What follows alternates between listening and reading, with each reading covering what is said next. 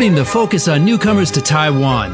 This is ICRT's New Life for New Residents. 挥洒汗水与泪水，新住民在台湾开辟家园的心声，请收听《新住民新人生》。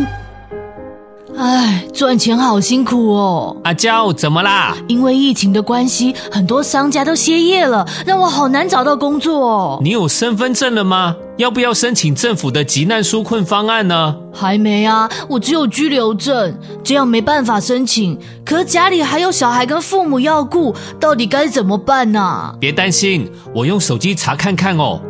啊，有了！除了透过你先生来申请急难纾困外，移民署也有提供涉及前新住民社会救助计划，让还没入籍台湾的配偶透过县市政府的社会局来申请补助。这么好哦！对呀，而且社会救助计划针对单亲家庭、中低收入户、低收入户的新住民，都有生活、医疗以及急难救助等补助呢。太好了，我现在就去申请。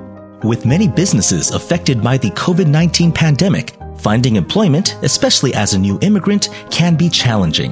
Those with local ID cards may apply for welfare assistance, while the National Immigration Agency may also be able to help low income new residents holding residency permits, as well as allow yet to be naturalized spouses apply for subsidies through their local government Department of Social Welfare.